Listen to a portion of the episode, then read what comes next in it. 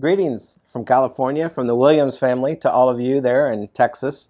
I sure do miss all of you, and I wish I had had my family here so you could kind of see everyone's face and how much they've grown up. It's hard to believe that our family has been gone from CBC. In December, it will be three years, and uh, I just shake my head at that. I can't believe that we've been away for that long. We've missed you all very, very much, and um, we pray for you often. And uh, it's a delight for us to be able to connect over the phone, via text, messages, emails with many of you and find out what's going on at CBC and find out what's going on in your lives. Our time in Dallas and at CBC was tremendously beneficial for our personal growth and preparation for the work that the Lord has moved us into now. Uh, the ongoing shepherding and prayers and support have also been encouraging to us. And I thank the Lord for your partnership in the gospel. I never dreamed that I would move my family out here to California. And I even said a time or two, you can ask Cindy, that I would probably never leave Texas. And uh, we had some laughs about that, but here I am. And I never dreamed that I would be working as a missionary inside the United States. We had prayed about France, we had prayed about the Netherlands, we had prayed about Mexico, um, and probably some other places, but we never thought the Lord would choose to use us as missionaries here. But here we are. And I never dreamed that I'd be part of a new church plant. It just seemed like a monumental task. And, and yet here we are. And the Lord is using us in the planting of a, of a new church here in Freedom in Watsonville. And I'm so thankful that, that even though I, I can't um, I couldn't see the Lord using me in this way, in these ways that He has.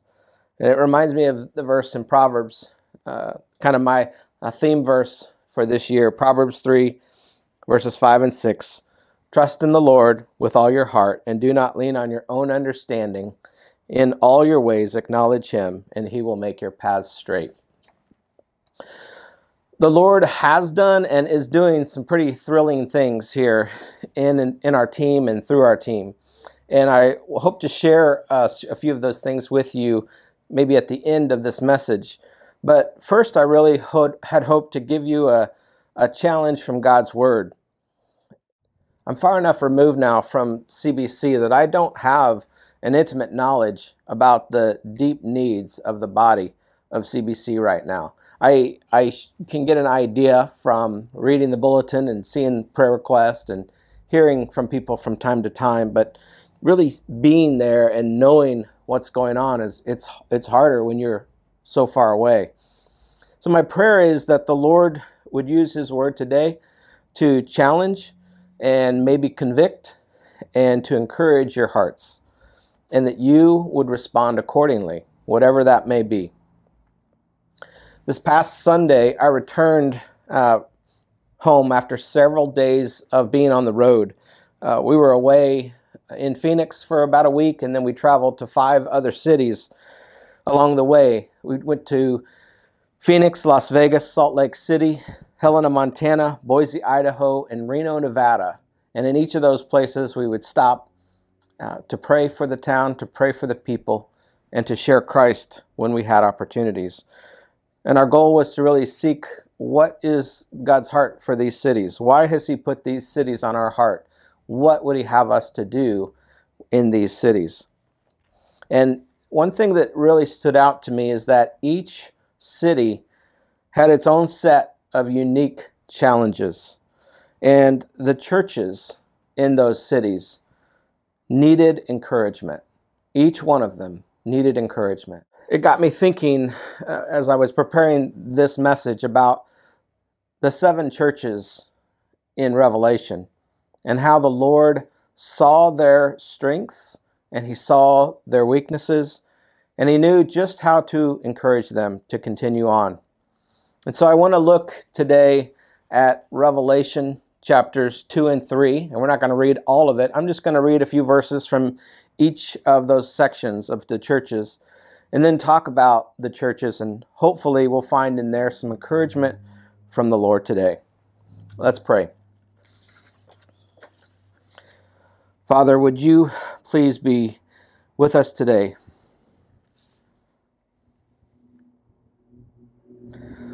Father, would you bless the reading of your word today and challenge our hearts to respond appropriately for your glory. Amen.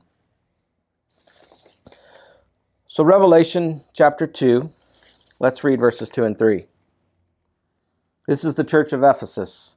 For I know your works, your toil, and your patient endurance, and how you cannot bear with those who are evil, but have tested those who call themselves apostles and are not and, and are not, and found them to be false.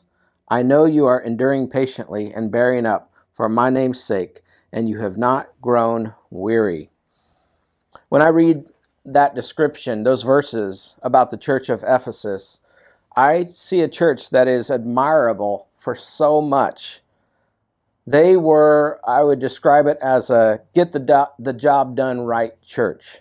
They were a get the do- job done right group and, and they were not easily blown around by the winds, but they were anchored in the Word of God.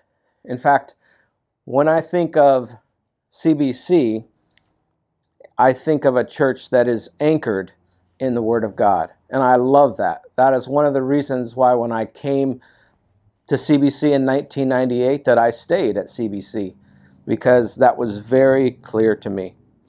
And and we would praise God for those attributes, wouldn't we? All of those. We would praise God that this was a, a hard working, well grounded church and say amen to these things. And we would never criticize them for, for any of that, right? The, the church of Ephesus, they were, they were doing well in that way. But there's a but in the story. And it says, But, verse 4, I have this against you, that you have abandoned the love you had at first.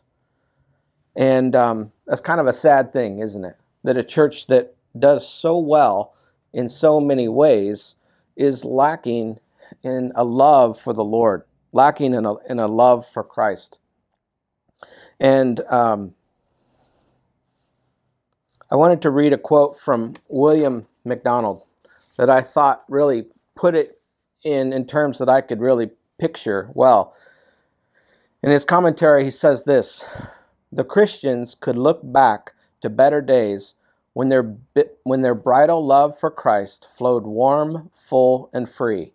Let me read that again. The Christians could look back to better days when their bridal love for Christ flowed warm, full, and free.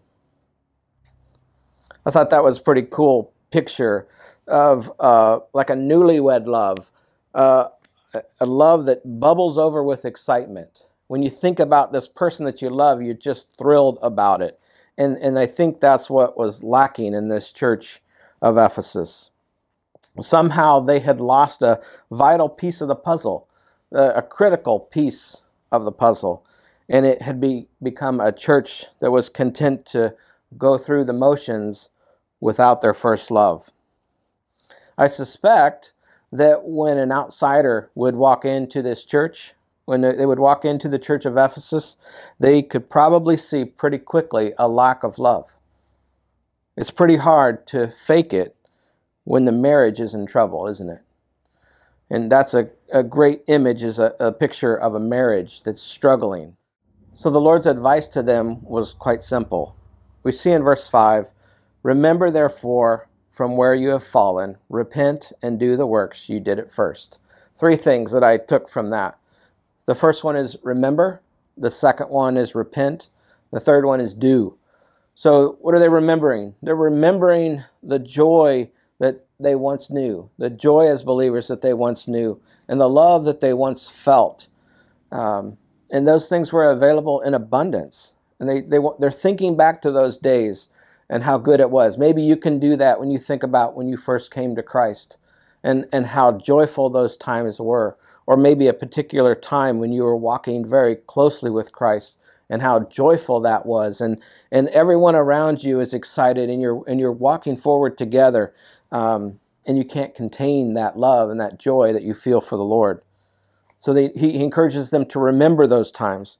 He actually says then that they need to repent right? To express that regret or remorse for their waning love and then to do something about it. What do they do? Recommitment, recommitment to Christ. um, their first love, going, returning to that uh, only one who can satisfy them. So I have a few questions. First one Do you feel like the church in Ephesus? Do you ever feel like the church in Ephesus? Do you labor without love? Labor without your first love? I was there in that place for a miserable season of my life. My attentions were focused more on the work than on the one who I was working for. And that's a, a miserable place to be. And by God's grace, on May 3rd, 2017, He recaptured my attention. And I fell in love afresh with the Lord Jesus Christ. I returned to Him. I remembered. I repented. I started to uh, recommit myself to Him in every area of my life. And He began at that time a restoration project in my heart. And that impacted my marriage, it impacted my family and my kids and the way I acted as a dad, and it impacted my ministry, it impacted my friends, and it impacted everything. It was time for a, a, a reboot in my life, and that's exactly what the Lord gave me. I'm so thankful for that day, May 3rd, 2017. Is it is it time is it time for a reboot reboot? Is it time for a reboot in your life today? This is the day. My encouragement, if, if you're feeling that way, like the church of Ephesus, is to get on your knees and to cry out to the Lord, to surrender to your life to Him anew. Ask Him to strip away anything that has hindered your love relationship with Him. There was a lot of stripping away that happened in my life. And uh, that continues. The Lord still has to remind me don't don't uh, be, become consumed with these things that don't matter. Okay, let's move along to the next church, the church of Smyrna. He says, I know your tribulation and your poverty, but you are rich. And I'll stop right there. He, he describes a church here that has struggled tremendously because of persecution and they're persecuted because of their faith. And I assume that he mentions their poverty because when you're persecuted, when you're imprisoned, uh, you it's hard to hold on to your things, and so it's hard to get ahead, and and they're struggling, they're poor, and it seems that they were a very clear target of the devil. Here's a church that seems to love the Lord tremendously, and yet they're just getting hammered. And I love that in the spite of, of their tribulation and in spite of their poverty, the Lord calls them rich. They are rich in spiritual things, spiritually rich. Isn't that awesome? That everything can be stripped away and yet they're spiritually rich.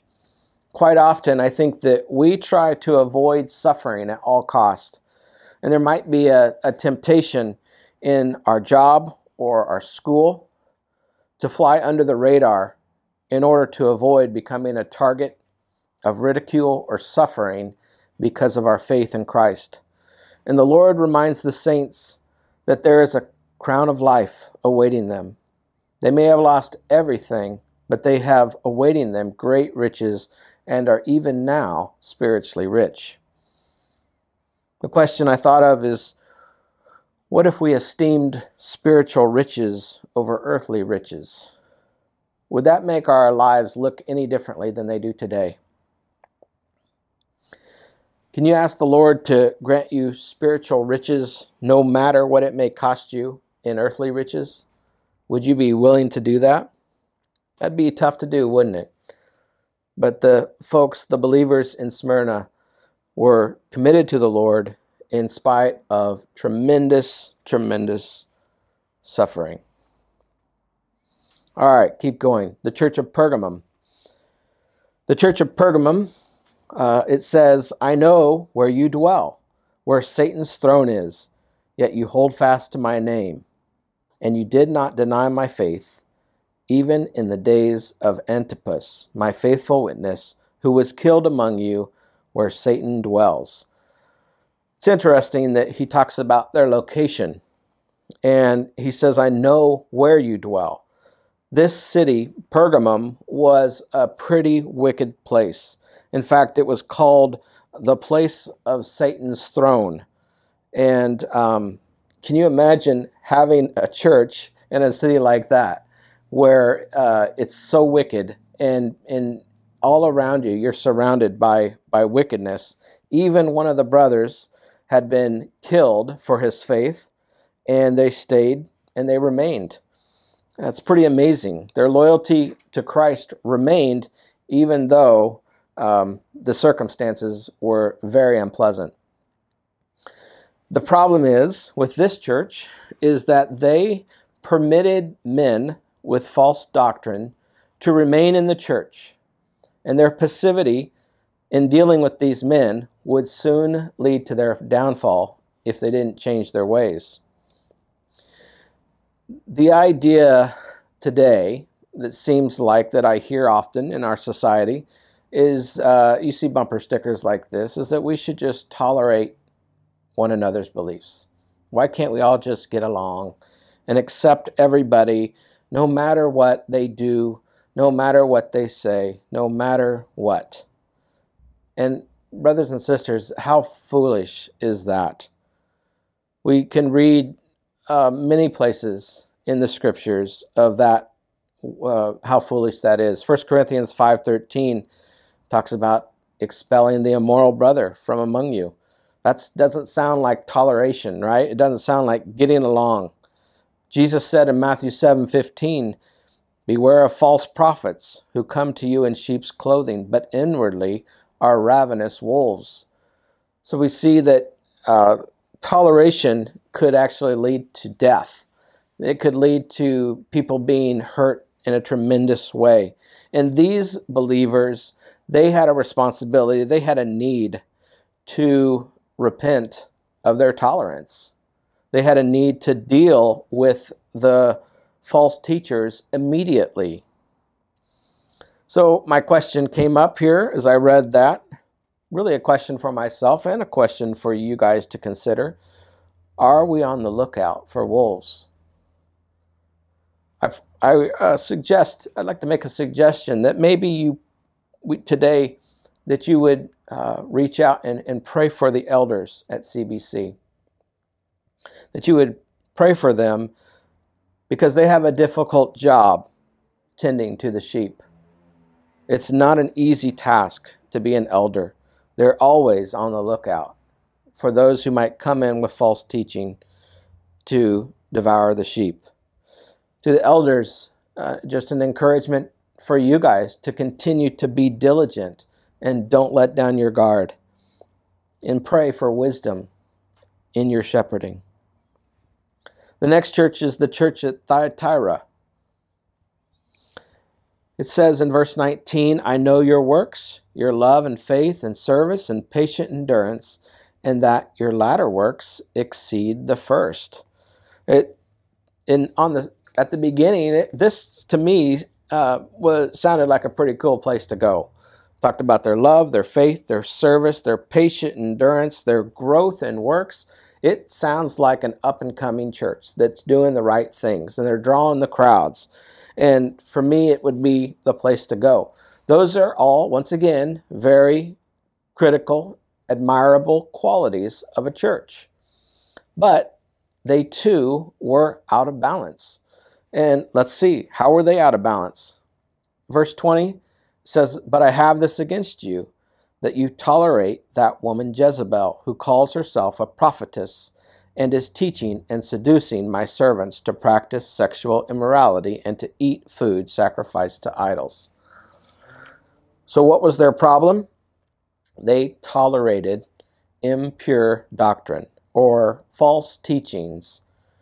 And the result was twofold immorality entering the church and idolatry entering the church, both being practiced in the church.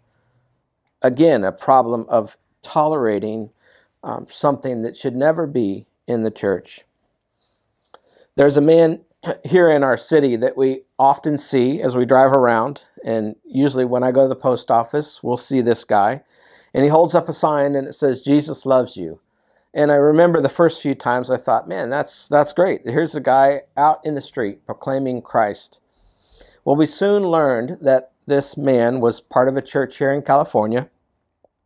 And I don't know the name of them, but they preach Christ and they include gross immorality as part of their church. And that's okay, according to them.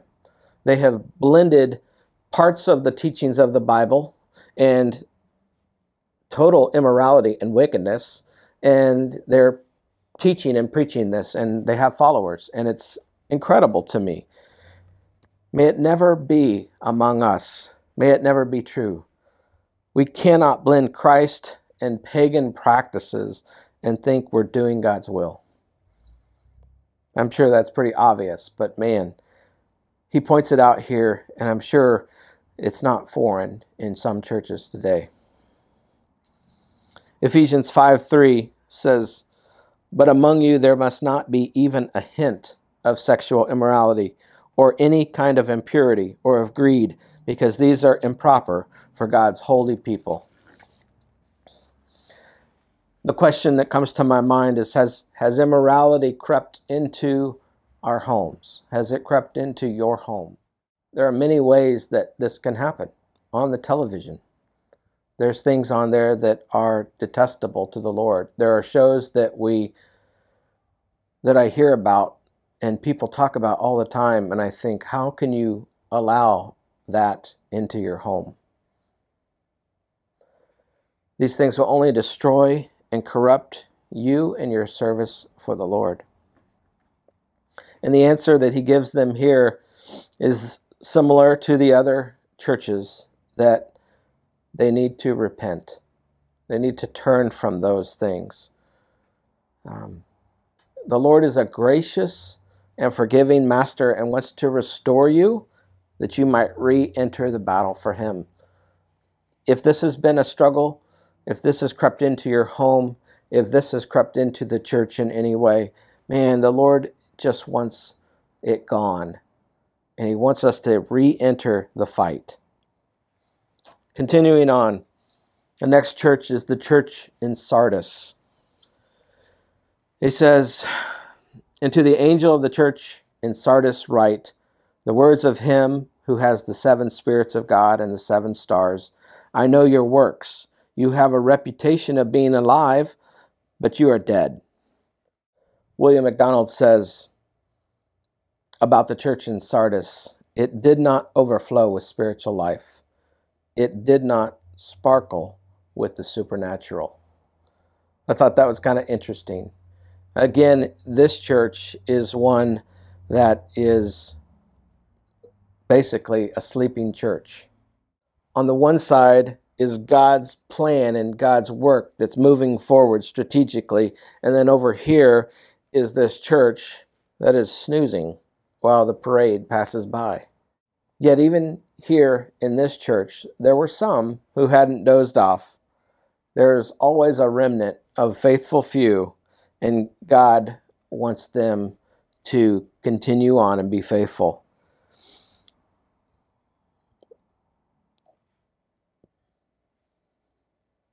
Will you pray with me that the Lord would use the faithful few in sleepy churches today? To wake up the rest and to strengthen that which remains. Maybe you personally need a wake up call. Our days are numbered. I've thought about that a lot lately. I don't know how many more days that I have. You don't know how many more days you have. Um, are, are you ready to go?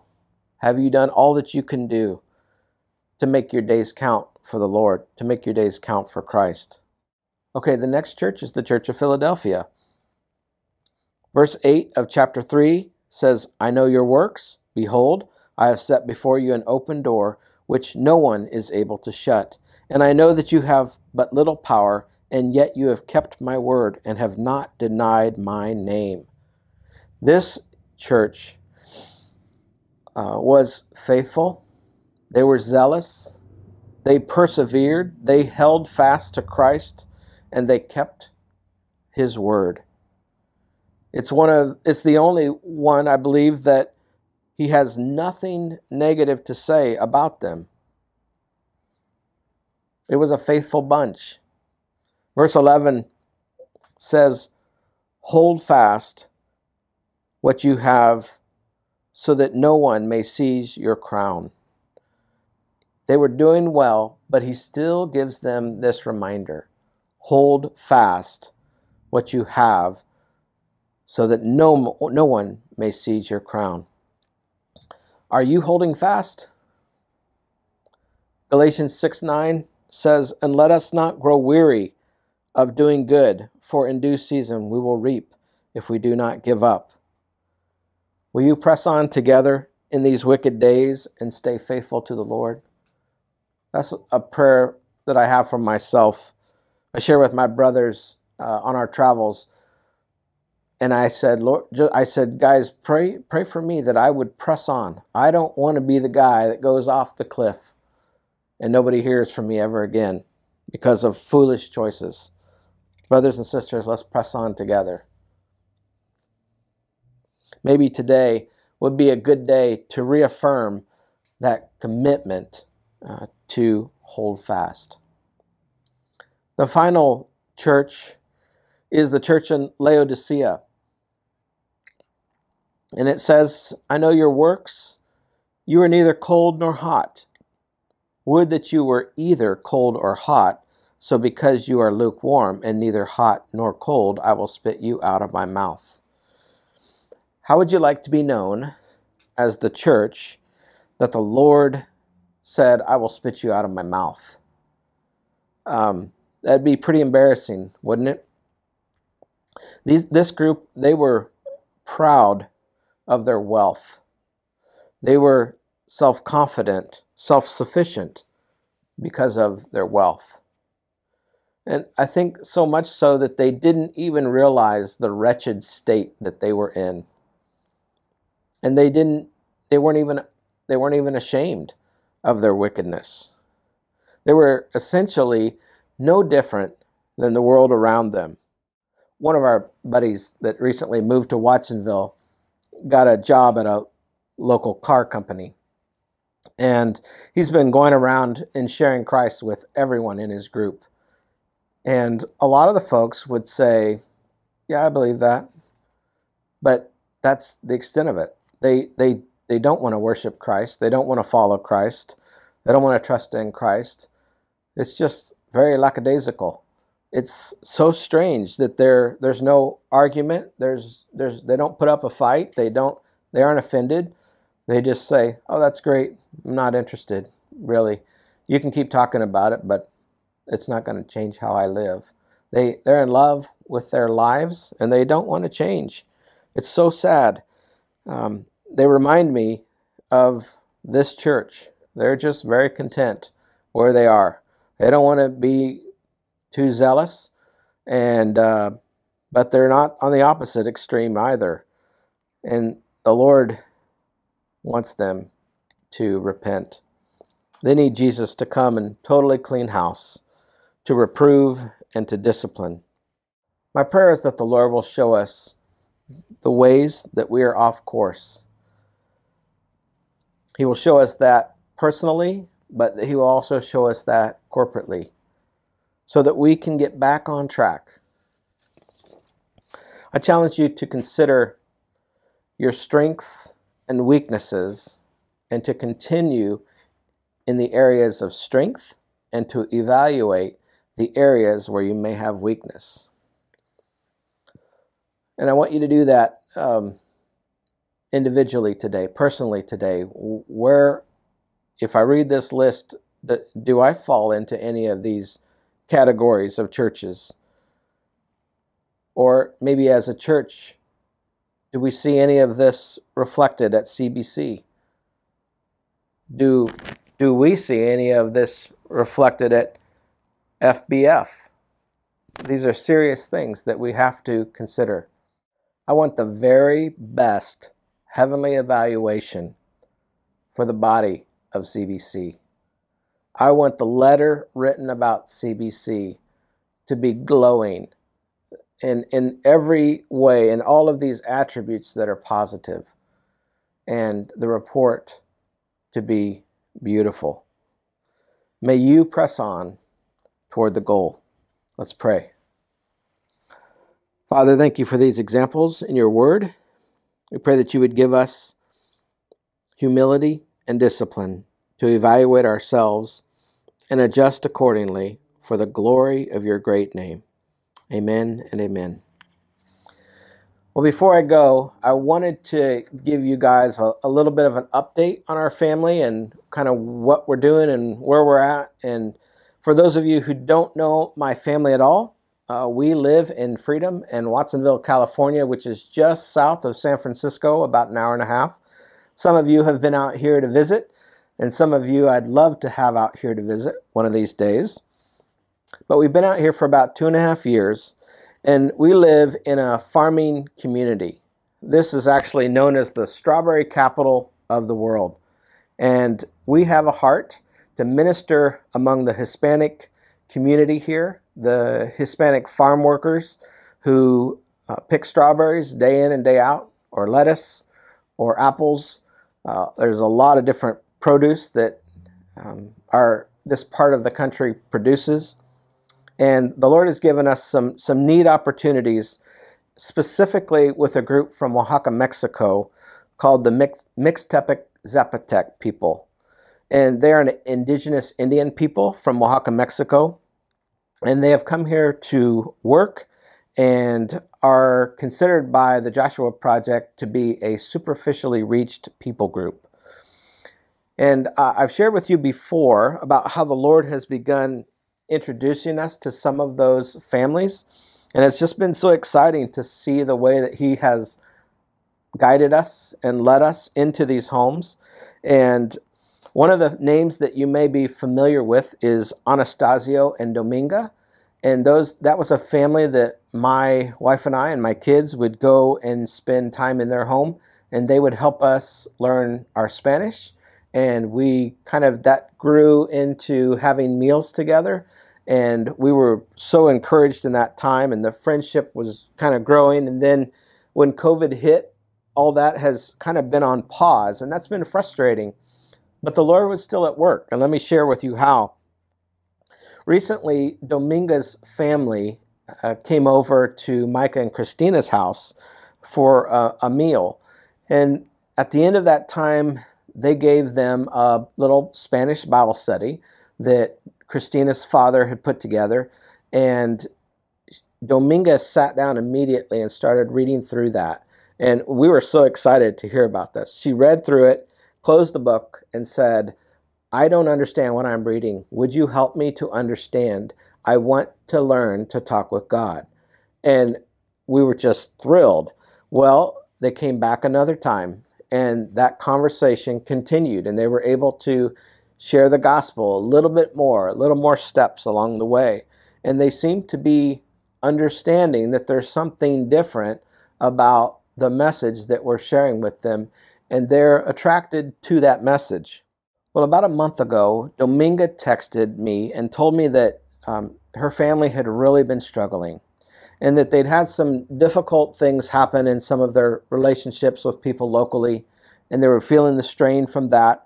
And she also shared that her mother, who was still in Oaxaca, Mexico, was uh, seriously ill. And she asked if, if we would pray for her mom. And of course we did. And then um, a few a few weeks later, we we got a text, and Dominga said that her mother her mother had died, and she was devastated by that news.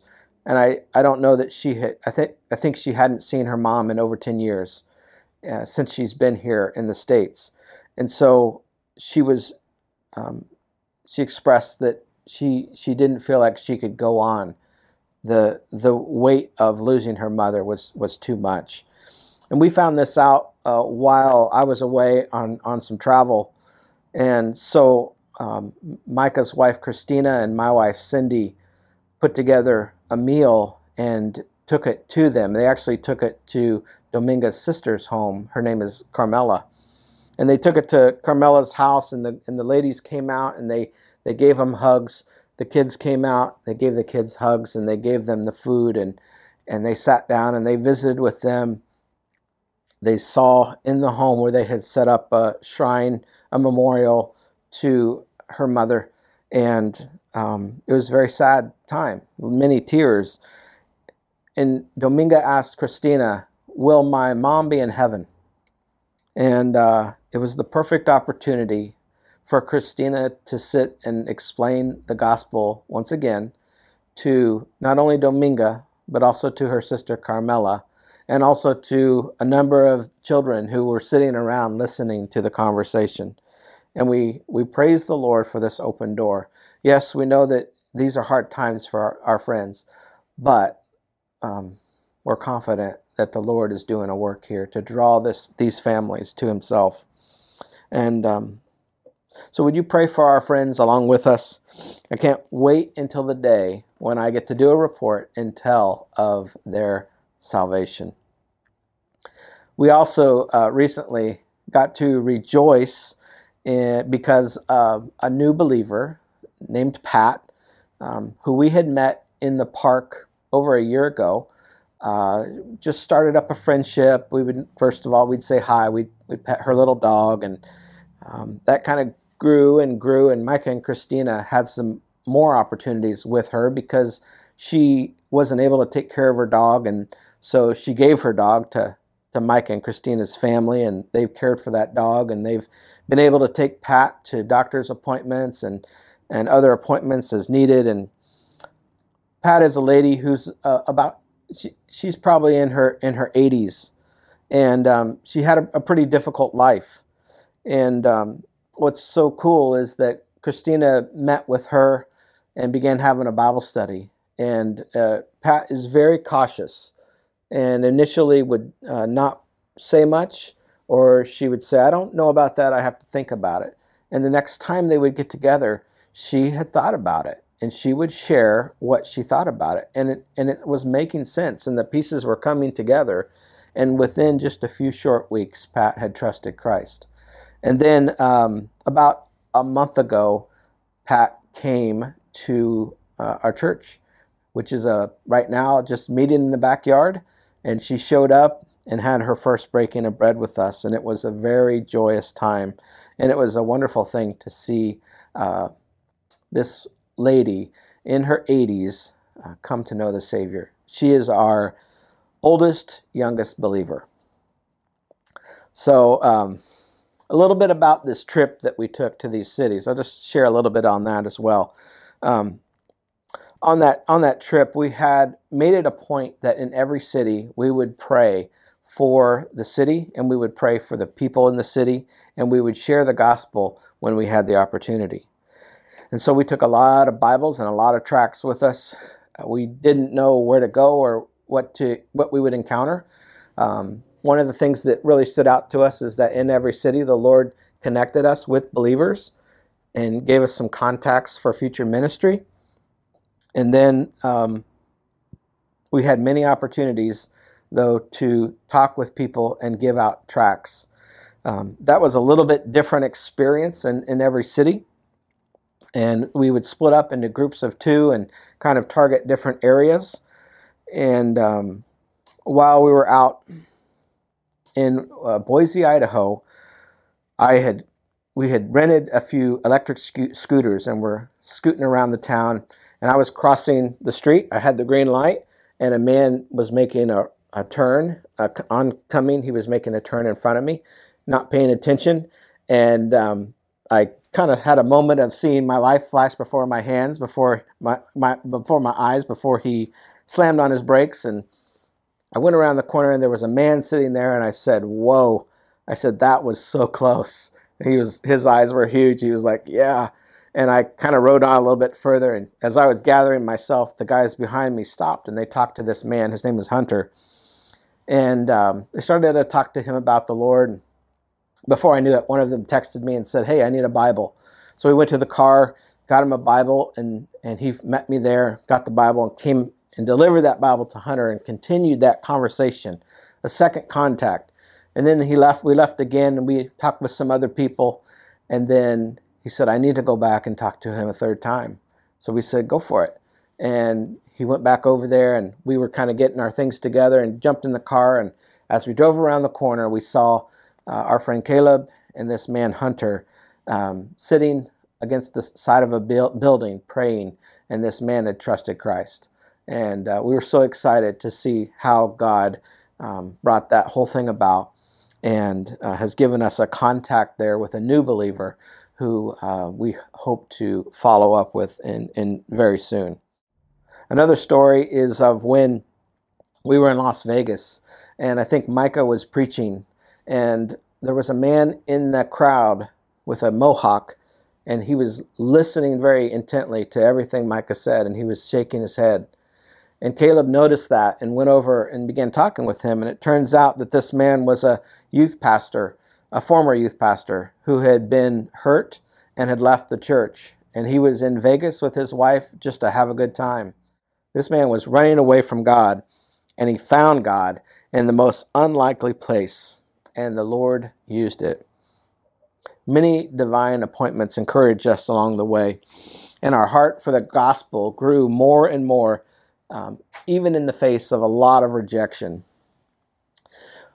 And we're praying in these cities, asking the Lord to raise up teams to go out into each of these cities to seek and save the lost, to do uh, a new work in these places, to encourage the believers in these places and he is already moving and answering those prayers in many hearts. There are some who are planning to come sooner, and there are some who are, weighing that decision very carefully. And so please pray with us for the Lord's preparation in lives, that uh, He would prepare each one that He intends to send into these places, and uh, that He would prepare them for the work that lies ahead. Personally, uh, my family is praying and considering a move from our apartment into a larger home in the community. And so we've been on the search for that, um, but we would really appreciate your prayers. Uh, the search uh, hasn't been easy and so far hasn't yielded anything.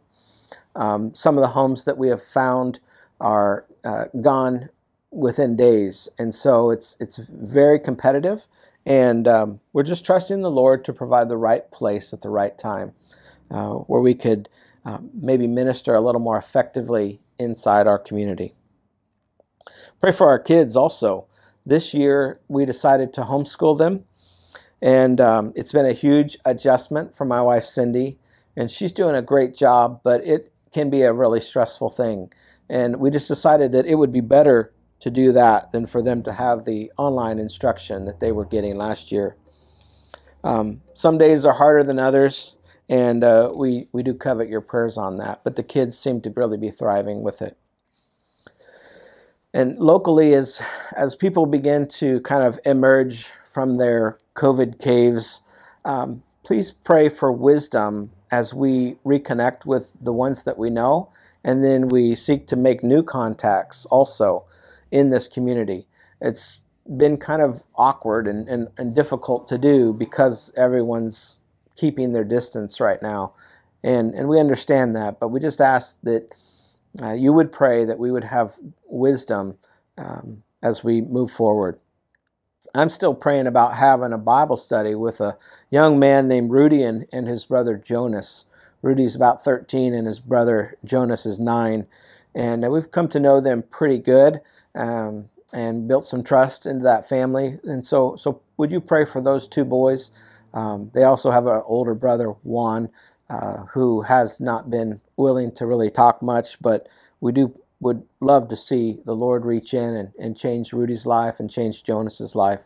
Um, their mother's name is Ernestina, another gal that we've been in her home to do Spanish, and, and pray for her too, that um, the Lord would be at work in her life.